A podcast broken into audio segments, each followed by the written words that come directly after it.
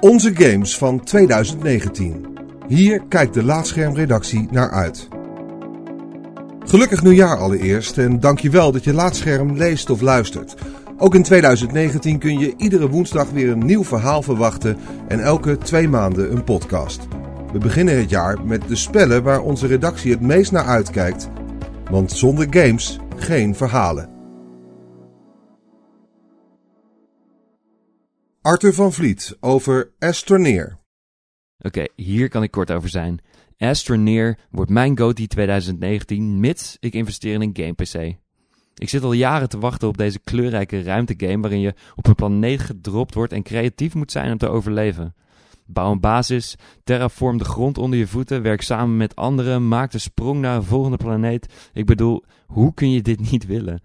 Na jarenlange beta-fase is de game zo plat getest dat hij gepolijst en overcompleet in het wild wordt losgelaten. Een soort van de natuurlijke tegenpol van No Man's Sky dus. Nu alleen nog die game PC. Bastiaan vroeg op over Monster Hunter World Iceborne.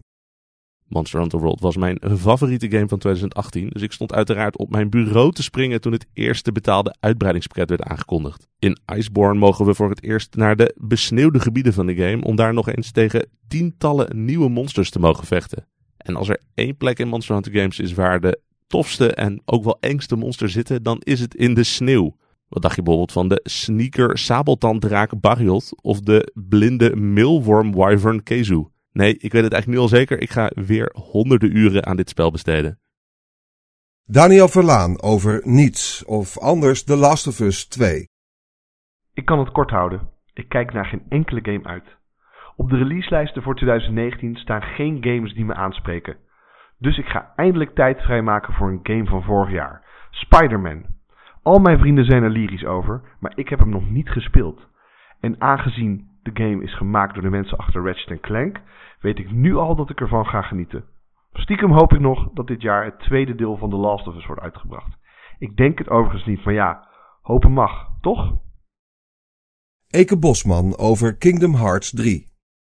Ik denk oprecht dat 2019 een flusjaar gaat worden qua games. Uh, dat is maar goed ook, want het afgelopen jaar zijn er zoveel toffe games uitgekomen dat ik de komende tijd genoeg ruimte heb om ze allemaal uit te spelen omdat het helemaal niet zeker is of Cyberpunk 2077 überhaupt in 2019 uitkomt, kies ik voor een veilige optie en dat is uh, Kingdom Hearts 3. Ik heb genoten van de vorige delen, ik hou van de stijltje, dus eigenlijk is dit een beetje een no-brainer.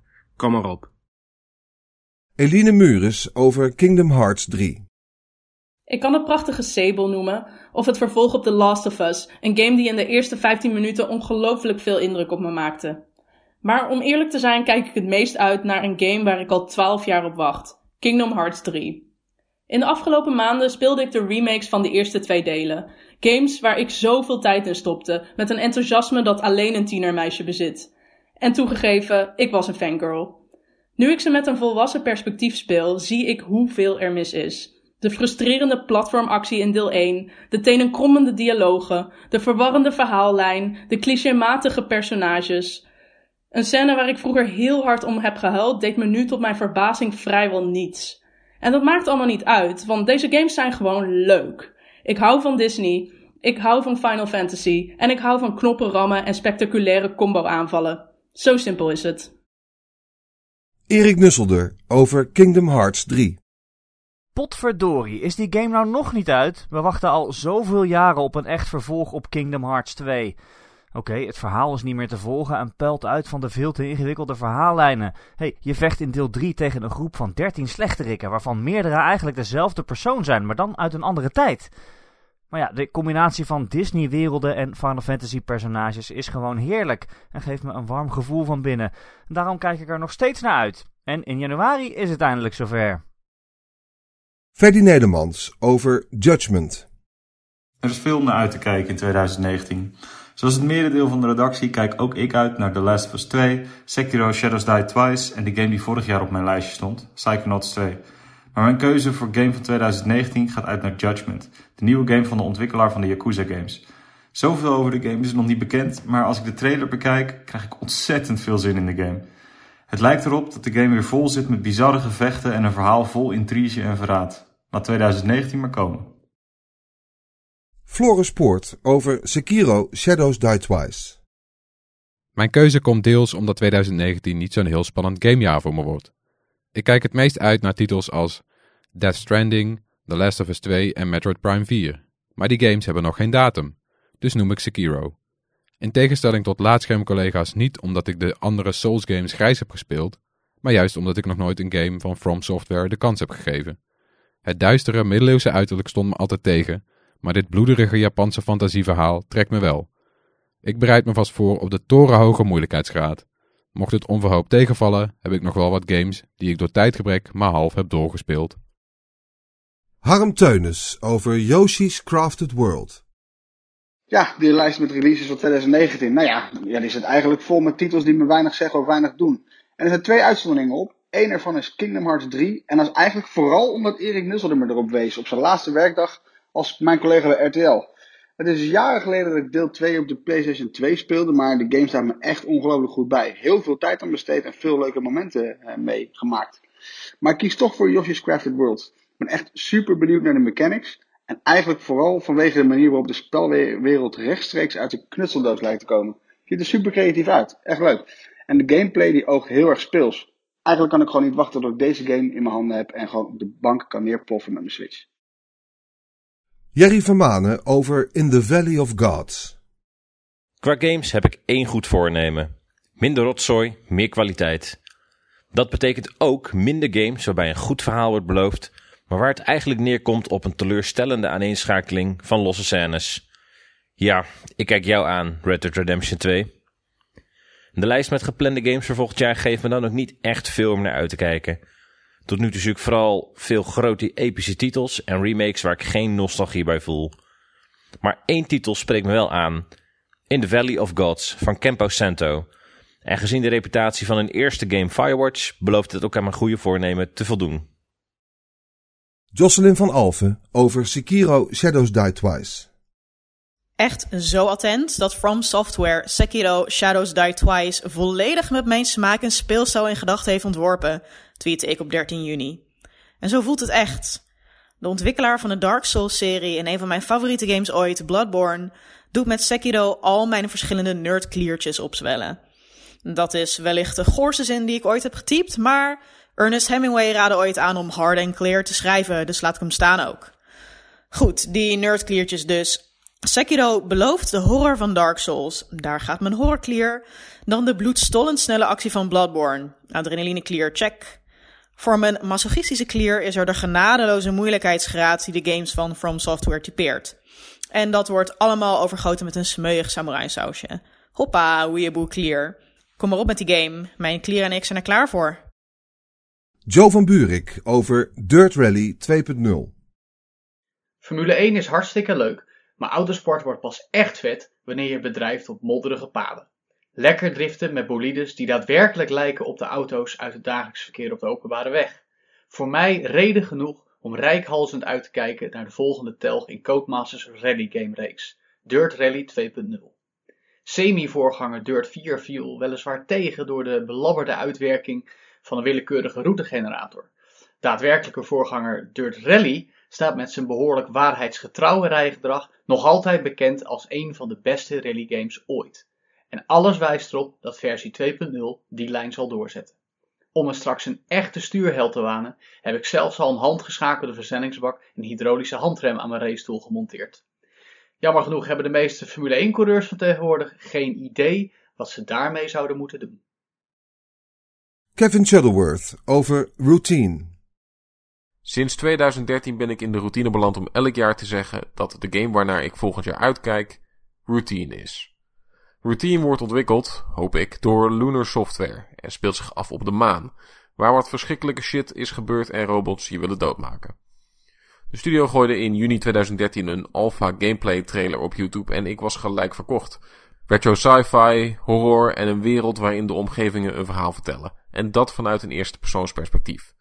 Maar Routine kwam maar niet uit.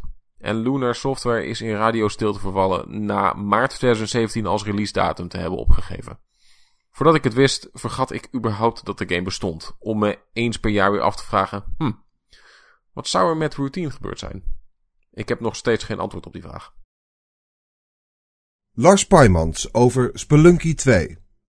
Over de game waar ik met afstand het meeste naar uitkijk, hoefde ik niet lang na te denken. Dat is namelijk exact dezelfde als vorig jaar. Spelunky 2. Helaas laat de opvolger op een van mijn favoriete games ooit behoorlijk lang op zich wachten, maar in 2019 gaat hij er echt komen. Het enige waarmee Spelunky-fans het dit jaar moesten doen was een simpele gameplay trailer. Die liet gelukkig precies zien waar ik op hoopte. Meer Spelunky, zonder revolutionaire of baanbrekende dingen die ervoor zouden zorgen dat de game niet meer op het origineel lijkt. Zolang ik weer een serie aan nieuwe onmogelijk lastige werelden met talloze geheimen en gevaren krijg om te ontdekken en de game ook nog eens naar de Switch zou komen, hoeft er wat mij betreft geen enkele andere game meer te verschijnen in 2019. Op Sekiro na natuurlijk. Marcel Vroegrijk over Sekiro Shadows Die Twice. Het had niet veel gescheeld of ik was vorig jaar helemaal opgegaan in Nioh, die Dark Souls-achtige game met samurai saus. Helaas kreeg ik in de beta en demo van die game al zoveel loot dat ik er daadwerkelijk een beetje van in paniek begon te raken. Nu kan ik echt genieten van goede fashion in games, maar ik hou het uiteindelijk toch bij enkele outfits. De rest leidt me alleen maar af en dus raakte ik nogal overprikkeld door Nio's continue leegverkoop. Maar later in 2019 nou net een Souls-achtige game met een samurai setting komen, waarin al die RPG-elementen tot een minimum beperkt zijn. En dan wordt het spel ook nog eens door Souls Studio From Software ontwikkeld. Dat lijkt me het perfecte fitje. Ron Forstemans over The Last of Us 2. Ik denk dat we het kort kunnen houden. Uh, de beste game van het jaar moet The Last of Us 2 worden. Dat is het vervolg op een van de beste games ooit gemaakt, The Last of Us 1. Maar deel 1 had ook het beste einde ooit gemaakt. Een einde dat het eigenlijk niet verdient om uitdieping te krijgen met een vervolg. Die context gaat het nu wel krijgen en dat betekent dat The Last of Us 2 eigenlijk is geboren om teleur te stellen. Ik kan wat dat betreft enkel hopen dat de schade meevalt. Als er één ontwikkelaar is die ik dat toevertrouw, dan is het Naughty Dog, absoluut. Maar laten we eerlijk zijn. The Last of Us 2 had in een ideale wereld nooit het levenslicht gezien. Rutger Otto over alweer Spelunky 2. Ja, vorig jaar stond Spelunky 2 hier ook, maar hij verscheen dus niet in 2018. Inmiddels zijn we een trailer en een release datum verder, dus kies ik hem weer. Afgaand op de nieuwe beelden, ik heb de trailer beeldje voor beeldje bekeken, lijkt Spelunky 2 vooral meer van hetzelfde. Met een nieuwe lik verf, wat nieuwe traps en nieuwe physics voor water en lava. Allemaal prima. Ik hoop vooral dat het net zo lekker speelt, nog uitdagender wordt en dat de game weer doorspekt is van geheimen en met vreemde gameplay trucjes waar ik weer jaren mee vooruit kan. Thijs Barnard over Resident Evil 2. Ik denk dat mijn liefde voor monsters, horror en domme verhalen met een dikke vette knipoog is begonnen met Resident Evil 4. Geen andere game uit de serie heeft dit specifieke deel weten te overtreffen, maar ik blijf wachten op een vervolg dat net zo'n geweldige bloedige achtbaanrit is als deel 4. Voor 2019 heb ik mijn hoop gevestigd op de remake van Resident Evil 2. Het origineel heb ik nooit gespeeld, want met die tankbesturing uit de eerste games heb ik helemaal niets. Dus deze heruitgave is voor mij als nieuw. Ik verwacht geen dollemansritten in mijnkarretjes, achtervolgingen met gigantische strandbeelden of een finale op een jetski, maar de iets wat serieuze horror waar de serie groot mee is geworden. Daar was ik voor Resident Evil 4 nog niet klaar voor, maar nu kan ik bijna niet meer wachten. Thijs Kaagman over games van 2018. Ik werd net als Daniel niet echt enthousiast van de releaselijst voor 2019. Misschien die remaster van Final Fantasy Crystal Chronicles, waar ik het origineel wel veel van heb gespeeld. Nou, mijn voornemen voor dit jaar is dan ook om, net als Daniel, wat games van 2018 te spelen die ik gemist heb. God of War en Assassin's Creed Odyssey wil ik bijvoorbeeld nog wel proberen. Ook heb ik Pokémon Let's Go nog even overgeslagen, omdat ik nog niet klaar was met Red Dead Redemption en Super Smash Bros. ook alweer op de stoep stond. En er zal ongetwijfeld weer een mooie content patch voor World of Warcraft verschijnen, waar ik weer heel wat uurtjes in kwijt kan. Zo kom ik 2019 wel door.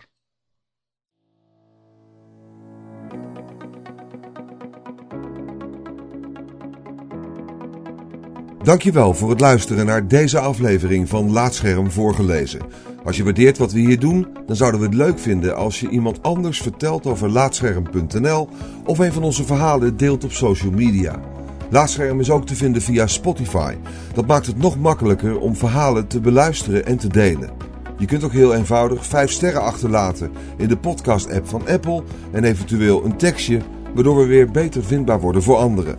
Luister ook naar onze andere podcast, Praatscherm, en ga voor meer verhalen, geschreven of gesproken, naar laatscherm.nl.